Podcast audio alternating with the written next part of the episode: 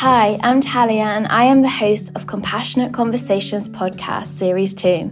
In Series 2, we will hear from inspiring people who work for and with young people. Each episode is designed to share ways of empowering the next generation to ensure they have the tools to go on to have mentally healthy futures. Don't forget to subscribe and follow us on social media, Single Parents Wellbeing.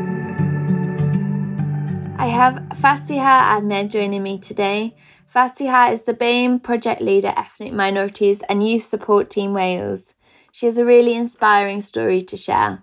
She uses her lived experience and over 20 years of working in the third sector to relate and help other families from ethnic minority groups. Fateha is just amazing at breaking down barriers that prevent young people getting involved in youth events and also from getting the help that they need. So, this is going to be a really helpful conversation, I can already tell. Hope you enjoy. Hi, thanks so much for joining me today. No problem. You're welcome. Oh, so before we get into talking about some of the amazing things that you do, can you tell us a little bit about yourself? Okay, my name is Fateha. I am from Cardiff. I've been working in the third sector for over 25 years now. But currently, I'm working with EYST Wales. It's been over two years and I'm managing a project called BME CYP Children and Young People Project. We support children from aged 0 to 25 and their families with any additional needs. I also manage all the family project within EYST Wales as well. The project I'm working on is across the three areas, which is Wrexham, Newport, and Cardiff. And I also deliver training for EYST Wales as well. So that could be bespoke training or cultural competency training to racism, race and religion, this kind of thing, you know, we do to help practitioners. How can they be more inclusive to support BAME communities within their own local areas? Yeah, that's about me. Also, I came as a child. I was 12 at the time, and I know what it's like to come to a country. You don't know the language, don't know the system or the culture is quite difficult to integrate without language skills and depends who you come across and what support you get. That makes a massive difference in your future. So maybe during my interview i'll tell you people who have helped me supported me and encouraged me because of that who i am today now so yeah, for young people, this is so important advocacy work and you know be their voice. That's why I've chosen to be in the third sector, so I can advocate for on behalf of young people. Yeah, that's amazing, and I think you are the perfect person really to do that because you have been through that experience. So yeah, you must firsthand know what it's like to move to a completely new country and yeah, and how was your English when you first moved? Uh, not a single word, maybe basic single word, but not a sentence at all. Believe me, I used to go to shops. I couldn't say full sentence, this is what I wanted. So I would normally point out, this is what I want. And when I first came to UK, my brothers would give me 20 pound note. I didn't know like what change to receive from the shops. So like I would just take the receipt and the change and show it to my brothers. this is what check if it's the right, you know, change. So that's how naive or at the time I didn't understand because of yeah. the cultural barrier. Yeah. And what kind of things helped you to readjust to this totally new environment. People being, people being, kind, basically. We used to live in the valleys area. My next door neighbor was such kind people. They would, each time I would open my door, they would smile. And then I had my other next door neighbor. I love babies. So at the back garden, we would, even though didn't know any English, but we would like use body language to communicate. Yeah. And she was so friendly. She would allow me to hold her baby and I would hold her baby for hours and we would just talk, try and communicate, and just people being kind to me, you know, even though I didn't have the language, their body language so important as well. Body language, uh, language is important because I knew they were okay with, even though I didn't speak the language, even though my skin color is different. I used to go to the shops and they were so friendly, even though I didn't understand what they're saying. They're trying to, like the single word I said, the product name, they would try and find me, you know, where it is. So that made, imagine like they didn't make eye contact, they didn't speak to me. I would never go back to those shops. No. Yeah. Yeah, that's, that's, really, that's yeah, it shows the power of body language and how you can get across a message that they're saying, I don't know, just like you're welcome and what can I do to help and things like that without actually the using smiles. I remember even few people still, you know, I remember 30 years on when people used to smile and that made me feel comfortable, you know. It's like it's okay, you know, it doesn't matter. I'll go back, you know, and they're okay. Yeah, and then people are inviting me to the house. That made a massive difference. Like, okay, they accept me for who I am, you know. Wow. Mm. I actually have like goosebumps. yeah, yeah. And the trust my brothers had within the area they lived in. So in Blackwood area we used to live, and there's not much facility at the time, shopping and things. So what he would do, he would give me cash and send uh, me with his friends or their customer. They at the time they had restaurant in the area so they were quite well known and they trusted those individual and they sent their 12 year old sister with those strangers. For me if i think about it i've got 11 year old would i send if i go to a new country would i send my 11 year old to another city from black to Cardiff for shopping. And obviously, they had very good relationship. They knew they were good people. They would look after me, you know. So I used to come, yeah, shopping with my brother's friends. Wow. Mm. Did you join a new school? Yeah, so what happened in Blackwood area, there was no language uh, support unit. So my brother had to find a school where I can have a provision to learn the language. So there was a school in Cardiff called Fitzalan High. They had a language unit where used to be called NC, newcomers classes. So I've joined that. And within like six weeks, I picked up the language and they moved me to, at the time it used to be called year two. So now it's year eight. Yeah. Yeah. Form two. Yeah. So yeah, within a six week, I picked up the language and then I've started, you know, working towards GCSE.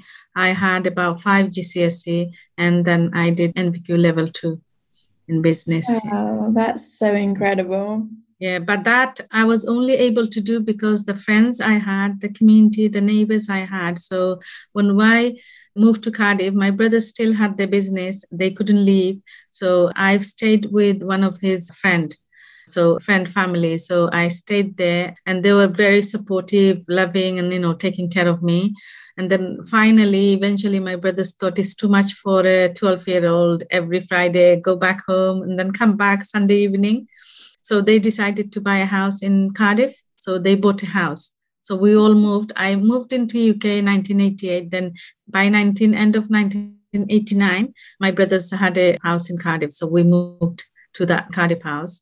That's where I had friends who helped me with my assignment, my homework, everything. They took me to town. They took me to local hairdressers.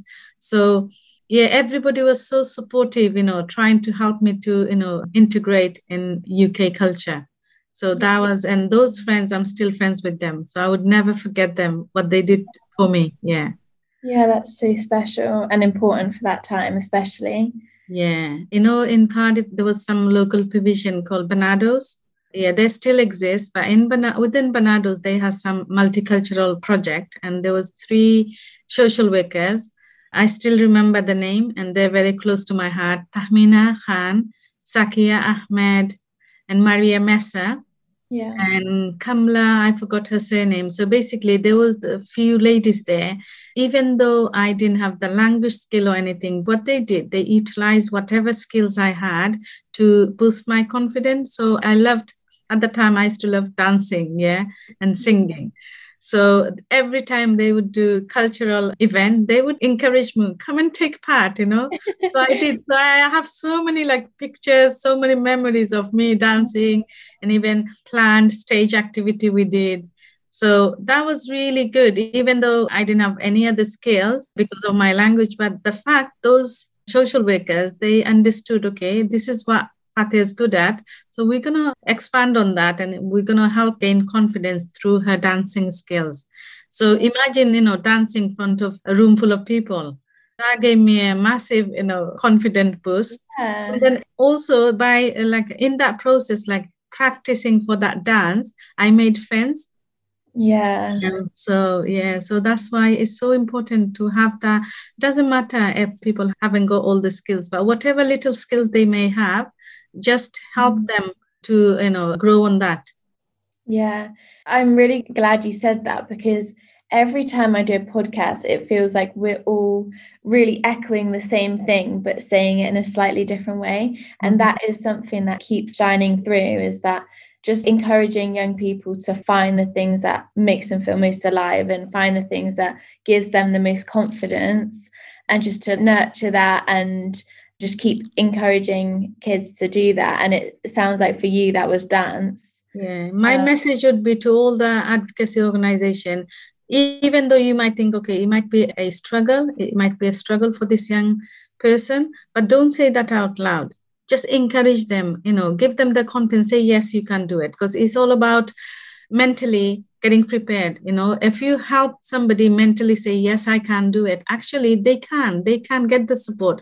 But if you make them feel no they're not able to do it because of this this barrier that's it. You stop them from even trying you know. Don't ever do that. Deep down we have so many young people you know coming through and we know it's going to be a challenge for them but we never say it out loud you can't do it. You never say that. You always say yes try you know? Because what happens sometimes i get young people saying oh in school they said oh you'd be never able to achieve that you know?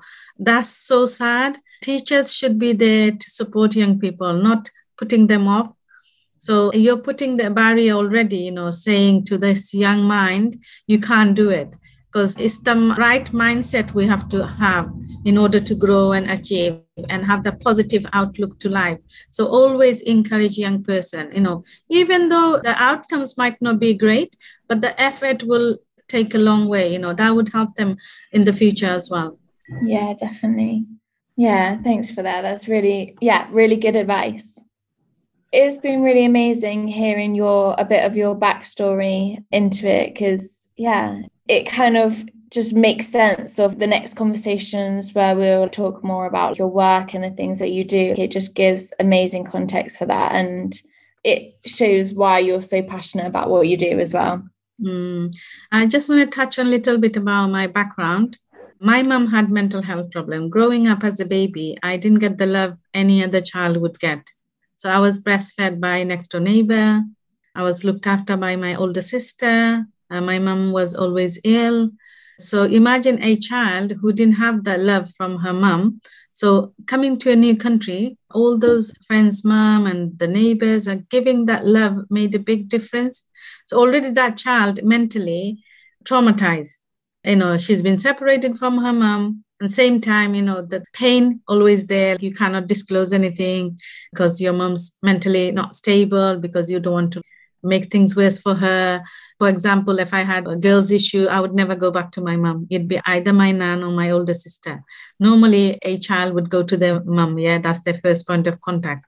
So, because I had that, and coming to UK and all those next door neighbors, uh, their middle age, you know, motherly figure, or my friend's mom, they're giving me the love, help me to actually focus and be a positive person I am now. Imagine if they didn't like me, if they didn't open the door to me or give me the smile or being kind. I remember some days I would come from school and pop into my friends and they're like, no, no, no, eat in our house. Because, you know, I'm sure if your mom was there, she would have given you a nice meal. So they were always thinking about me. My mom's not there.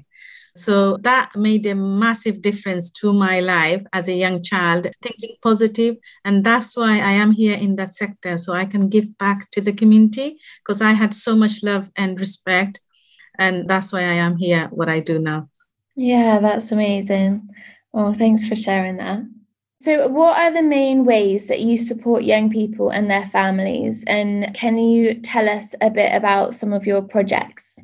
Okay. Do you want me to tell you a little bit about EYST Wales? Do you know much about EYST Wales? Yeah, that'd be great. Okay. So, EYST Wales is a unique award winning organization set up in 2005. Since then, it has expanded its remit to support BME young people to supporting BME young people, their families, individual of all ages across Wales.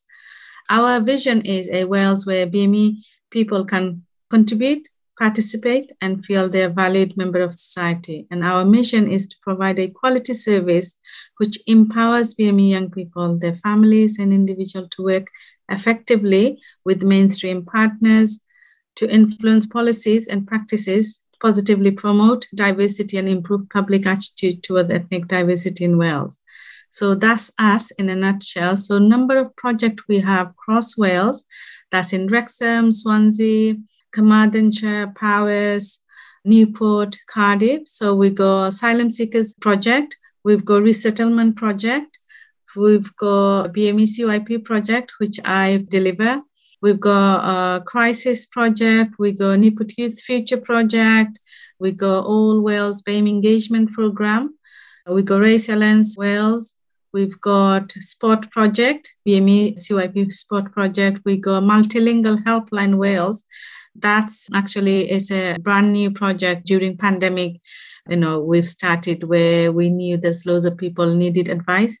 So it's a multilingual, so they can call and between our advice work they speak eight different languages and we got flyers over 14 different languages so you know so that helpline is not just for communities even professionals, social workers, you know, and practitioners, they call just to find out information was available locally. We go BME Invest project, that came to an end. But with this project, what we used to do is to provide placement, three months paid placement to young people to help them understand what it's like to work in real life and get some experience and for them to focus what is it that they want to do in life especially those who went in training or education or those who were unemployed for more than 12 months. Then we've got our training, different packages, and our training we did with South Wales Police, local third sector, schools, you know, across all areas we did the training. And we go lastly our homework club and drop-in session. That's in all four areas.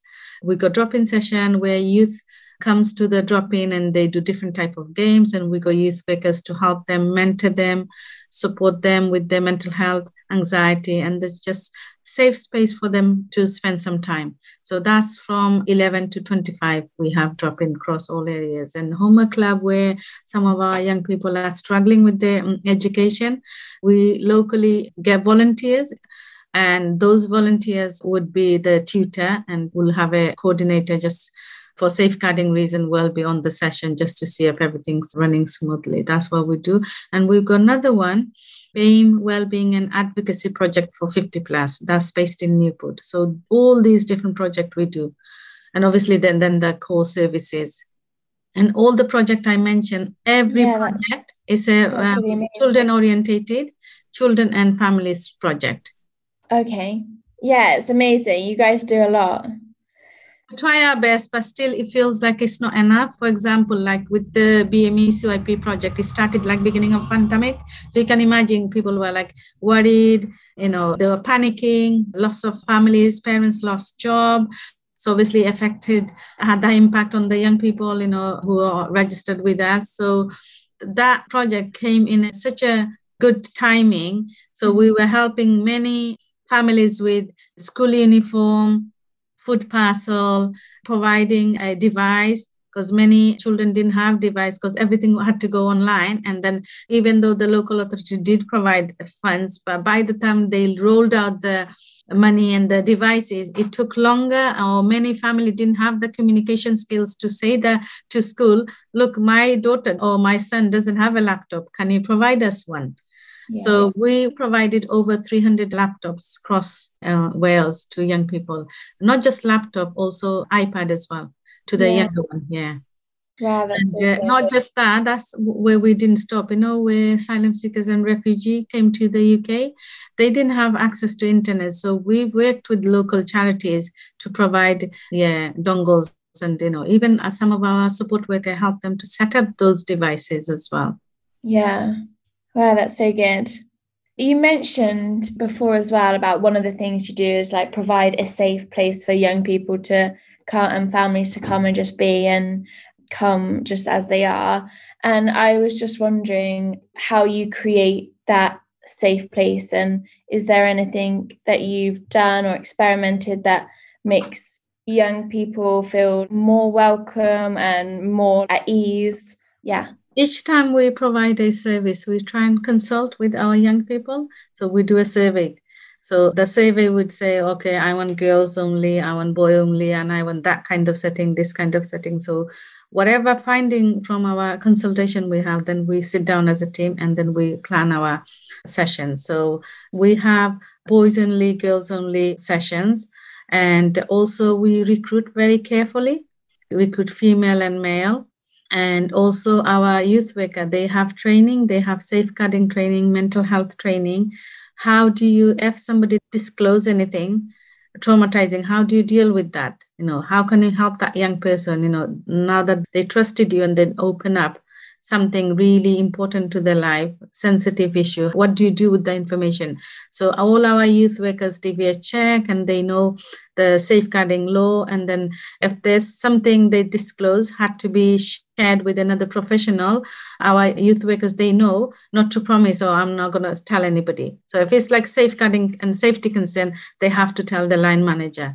So we had so many issues where sexual abuse, you know, neglect, domestic violence issue where young people are telling us, you know, they've witnessed domestic violence within the home. So where we had to get BAWSO involved, they specialize to support, you know, women and men from the BAME background.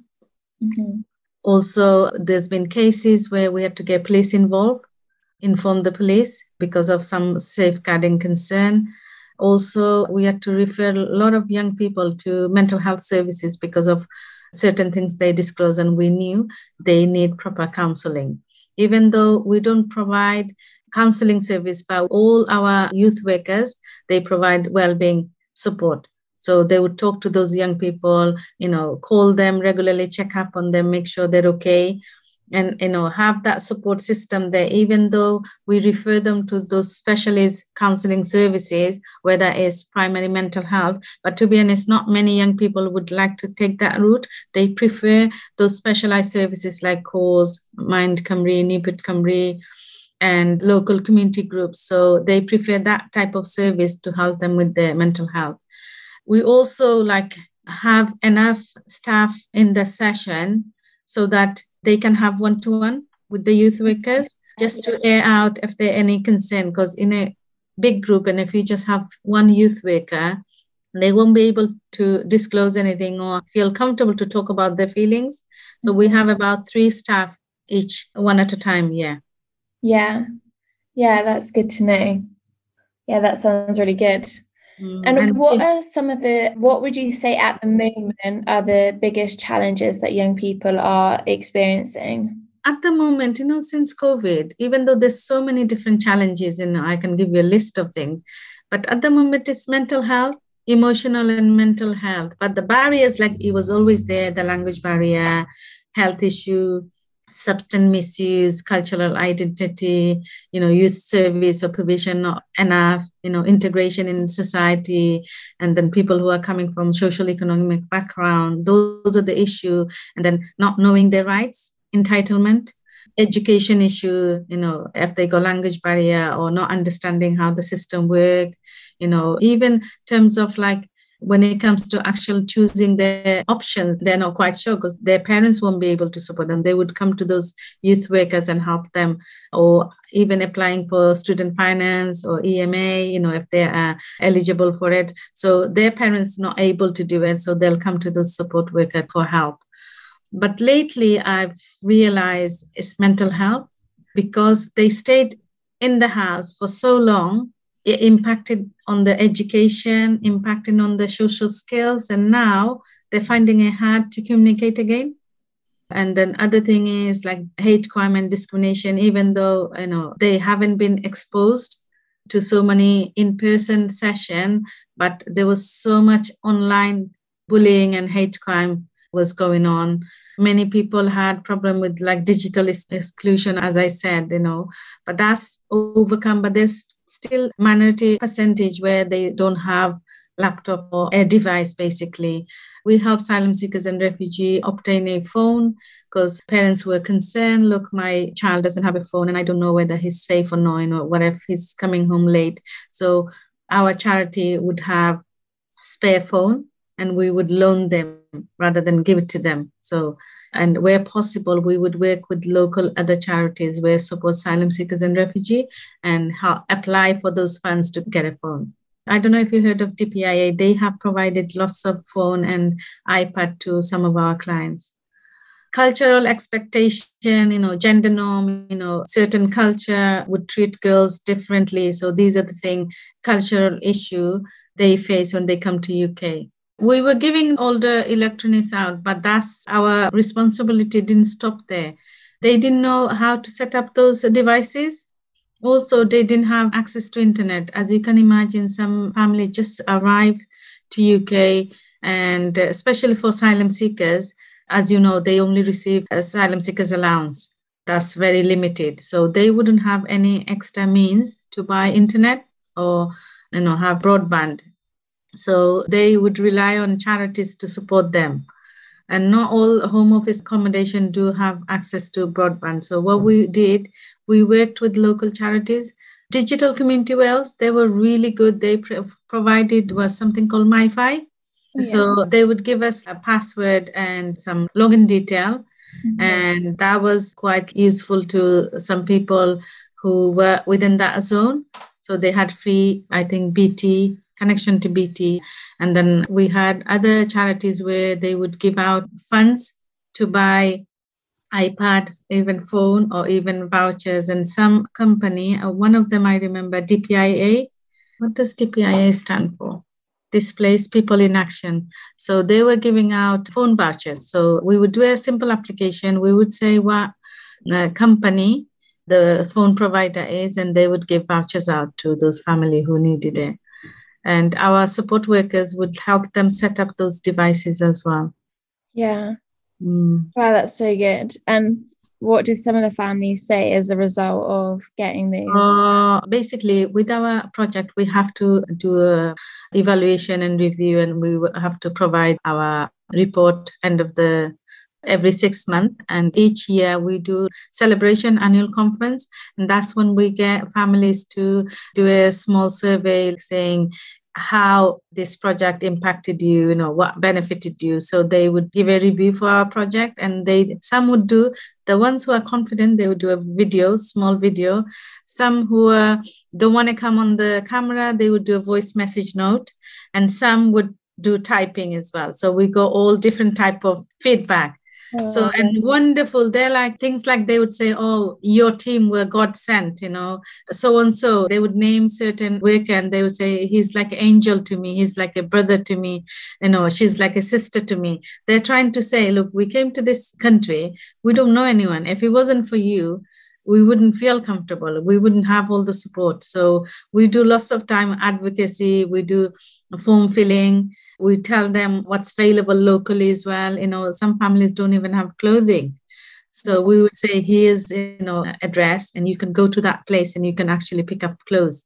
Or there's been time where because of our connection within the community, it's like an emergency. Reached out to us during weekend and they haven't got any food and food banks are closed. What we would do we would send a message out to the community and say look i've got a situation. I got a single mom with two child. You know i would give the age without obviously disclosing their id is there anyone out there can help? So i'll put a status up and then you know that's it within a minute you know i'm getting okay can i help? Give me your bank detail you know? Mm-hmm. Can i drop some food? Can i do the shopping? So depending on the situation of the family say if they're fleeing domestic violence i wouldn't give the address to community members. We mm-hmm. would take the staff and then deliver those staff to and if it's they're okay with it then we would give the address yeah. So yeah community local community actually massive support system for us as well as well as the charities. Yeah Amazing. And for some of the refugees who have recently come to the country, how would you recommend that us charities in the third sector would, I don't know, just be able to reach out to those families and be as inclusive and welcoming as possible in light of there's probably like language barriers and if possible i would say have the flyers even though they might have language barrier have the flyers. And image is very important you know what image you use. So have a image where it would reflect the community we're serving. That's very important. And having translated flyers that helps as well. Because if they pick up a flyer and has few different languages even though their language is not there automatically then think uh, you know this service is for diverse community then find out what the needs of the young people the religious and the cultural practices first and then provide an inclusive service it's no point providing the same service to everybody you know even if they come from the same culture, their needs might be different. Yeah.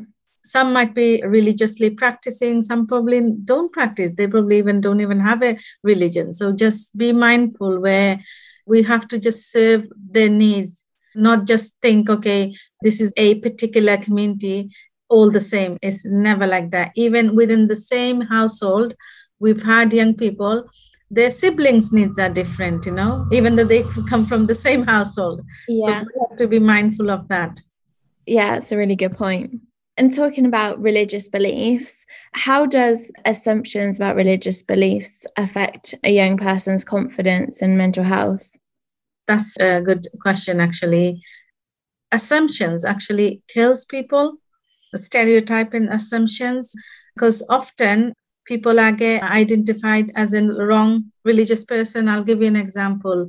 A Sikh man could be taken as a Muslim man, you know, just because he's got long beard, just because he wears a turban. Not everybody understand the difference. Or the South Asian women dress sense is very similar. They put like a piece of clothing, it's called dupatta, and the, the outfit they wear is called salwar kameez. It's very similar. So they could be Muslim, they could be Hindu, they could be Sikh. So rather than just assume they're from that religious background, it's better to find out what do they practice actually is you know and also not assume whatever you see within the media especially you know media don't portray a very good image of certain religion isn't it mm-hmm. so it's best to find out from the individual what's their practice you know what their religious say regarding certain things you know rather than believe what you see in the media as well and then also thinking of a religious thing, you know, how some people think certain religions are quite extremist. Yeah. Is certain individualist extremist views they have, not, you know, across the board, you know. So also be mindful not to judge them just because you saw something on newspaper or something on the media as well. And also I was doing recently I was doing a training and we were talking about young people who are looked after and we were saying how just because they got brown skin color doesn't mean they're all Muslim. And doesn't mean, you know, they're from the same religious background. They could be practicing Christian, Hindus, Sikh, Buddhist, you know, any religion. We don't know. Just find out. And if they want to practice, then provide a inclusive service. We were delivering a training to foster carers and then provide them it then you know and if they're young it, it's their right isn't it as a child because we were talking about a certain article where it says every child has right to you know practice their religion and their culture or speak their own language you mm-hmm. know if it doesn't harm anyone. Just giving the message again yes. Provide them the facility. Provide them the opportunity for them to practice their own religion. So same goes with the practitioners. If they are from a certain religion background and if you go a chance opportunity provide them that inclusive service you know. So they might not be comfortable in a mixed setting give them that one to one if you can or give them ladies only a men only session if it's possible i know often it's not possible due to resource you know or capacity mm-hmm. i know some culture they prefer like the same gender a female young person would feel comfortable with a female support worker so she can talk about her personal stuff you know and men feel the same. So we always say try and match the gender as well where possible. If not there's nothing you can do.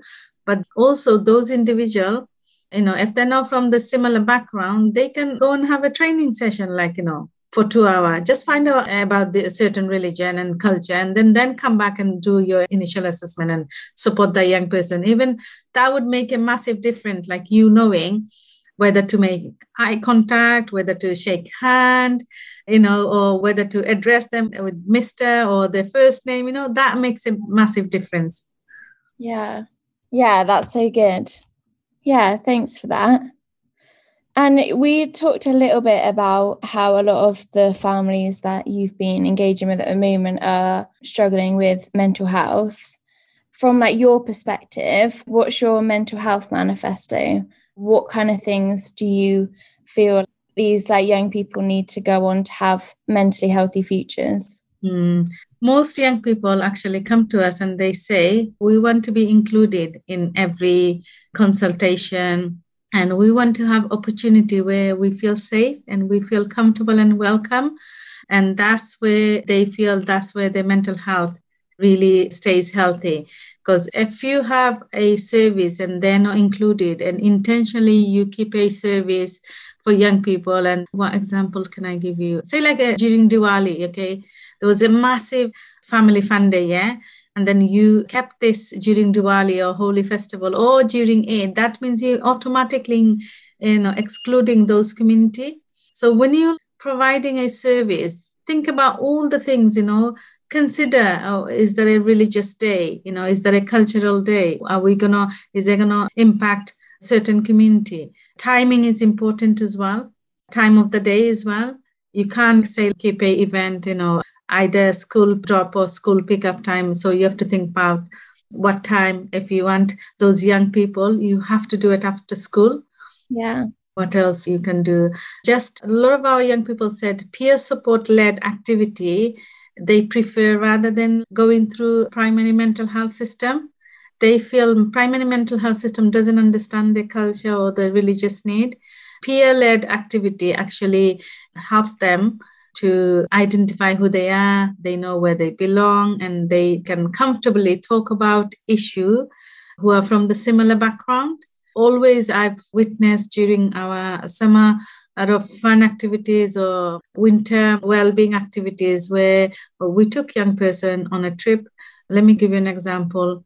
We went to Safari Park and I sat by a young person and the amount of information she disclosed with me, I wouldn't have had that unless I had that trip with her.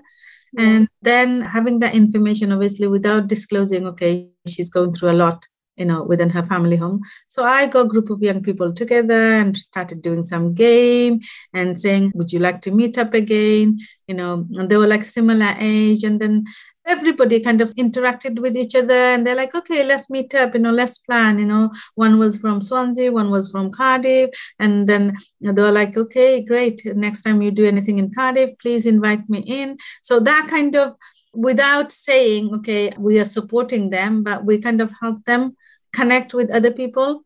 And then within the same age category they can disclose things and they can get the peer support they need. So that's important yeah, that's so good. Yeah, thanks for that. And you mentioned earlier about you painted an amazing picture of what it was like for you growing up, suddenly getting used to like a new place and everything.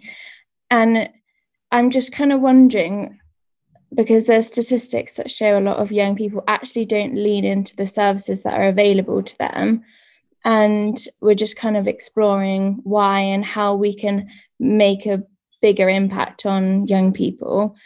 And from your perspective, and when you were growing up, did you lean into any services that were really helpful to you? It did make a massive difference to you because, like, you've gone on and like you do absolutely incredible things. And um, I did my biggest support was social activities, Barnardo's I mentioned. Yeah. Every time they had a cultural event, that was the biggest confidence boosting for me. Each time they would invite me and I was able to help out. So, you know, volunteering and helping a service is a massive thing for young people. They feel they've achieved something, they've done something, you know, and they're able because then mentally automatically feel, oh, I can do this, you know. Yeah. So it's like helping out. So wherever possible, include those young people. Tell them to come and help you, volunteer, give them responsibility. They like having responsibility. So wherever possible, when I do trips, I get those young people to give out, say, if we're giving out vouchers or taking orders. So mm-hmm. we like to get those young people so they feel they're responsible, give them some responsibility, you know. That's important because that's what helped me going to those social activity. People are asking me to help out and also meeting people because they need to have the network So mm-hmm. only way they can have their network for them to get invited to those different activities or events, and that's how they would have a bigger network. So in the future, they've had already met a few practitioners, met a few friends, and you know, and when they need that contact, they can use it to yeah. benefit them in the future. Yeah, definitely. Language is an issue. Everybody across the board knows that, yeah. But it can be easily overcome because often practitioners are afraid you know or oh, there's a language barrier. How can i support this family or the young person? No use local provision was available. There's loads of good charities who have support workers advocacy workers community groups. Get hold on to them and find out what language they speak and tell here's a situation. Are you able to help us? I know they might not be interpreting service but those advocacy service those community groups are there to support the communities so utilize what's locally available. Don't just say, okay, I can't really help that family because they got language issue. Yeah. You know, and I don't agree with that. There's Google translation now. Yeah. I don't speak all the languages. I only speak four. So if I get Arabic client texting me, I use Google translation just to see just of what she's trying to say. Once I understand what her needs is, then I would get proper interpreter and you know do initial assessment. Yeah. You can't just say, oh, there's a language barrier, we can't help people. This interpreting service available across throughout the world, you know. And yeah, so language is not a barrier, but we have to use the right service. We cannot use family members for interpreting or relative because what if there was a safeguarding concern, right? Do you think a person would say, in front of a family member or friend, this is what I, you know, going through? So they won't never disclose this. It's always best to get professional interpreters.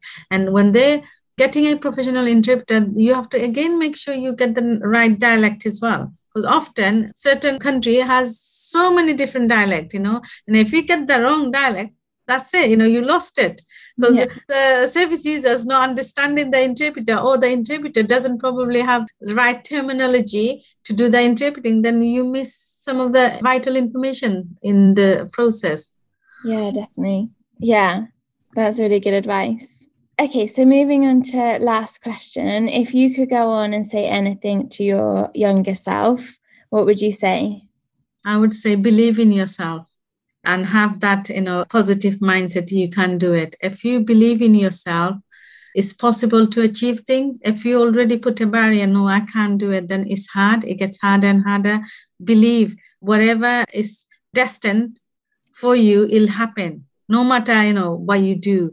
But you have to have the belief you have to have the confidence as a young person in yourself you can do it. So believe and having that confidence yes. And then don't be ashamed to ask for help even though you don't have the language even though you know you don't understand the system go and find out. Speak to an adult you know find out you know you know what? I don't really understand. There's nothing wrong with asking you know that's the only way to find out. Because that's one thing I remember. There's certain word I remember even now I couldn't pronounce, and then I would go to somebody and they would help me break it out and pronounce that big you know word. So there's nothing wrong with that you know. People actually like it when you're trying to learn something new. Yeah. so always have that you know attitude. Yeah i'm going to give it a try. Yeah. Oh that's such a nice way to end this podcast.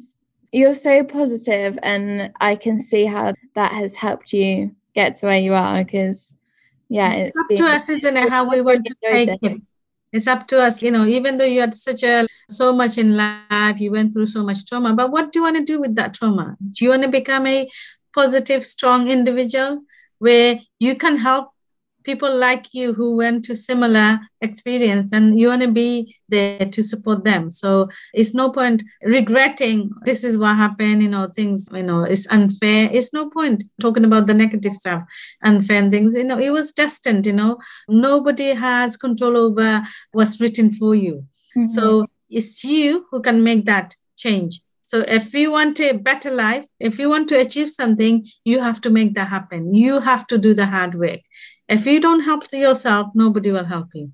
When people see you have this positive, you know, outlook, you want to help yourself, everybody will come and help you. Yeah. Yeah, that's so good. Oh, thank you so much. You're welcome. I hope by recording this podcast, it would help any young people out there to thrive and you know have a positive outlook for the future as well because i know is you know daunting coming to a new country and not knowing the system not knowing anyone. I know some young people are without their parents they came to uk and you know they are looking for loving safe environment to live in. But believe me there's loads of loads of services out there to support young people. You just got to find the right people. Yeah. Yeah thank you. That's nice way to end it. So thank you so much for joining me. Thank you, Talia. Thank you for inviting me. Yeah, it was nice to go back to my childhood and think about all the beautiful things had happened to me. Yeah, it was. That was really nice journey. Yeah, I really enjoyed hearing your story and seeing the ways that you then help other people who are in similar situations to how you were as a kid. And yeah, that's been really beautiful to hear the progression of that. Mm. And one last thing I want to say, if it's not too late, I remember when I used to go to Barnardo's and I used to see those ladies, Zakia, Ahmina, how they're helping people, even though people don't have the language skills. But in my heart, it was, you know what, when I grow up, I want to be like those ladies, you know, I want to help people as well. So when they see somebody really positive, you're conducting well, you know, your mannerism is right, your approach is right, mm-hmm. then you are helping actually those individuals without saying anything. Yeah. So, yeah, painting a positive image for them. Yeah, Every adult have a responsibility. Every one of us have some kind of impact to those young people' life. It's us, you know, we got to be careful. Yeah. Yeah. Oh, thank you. That's amazing. Thanks so much for listening to Compassionate Conversations Series 2. You can find us on Single Parents Wellbeing. Don't forget to subscribe and tune in to our next episodes. See you soon.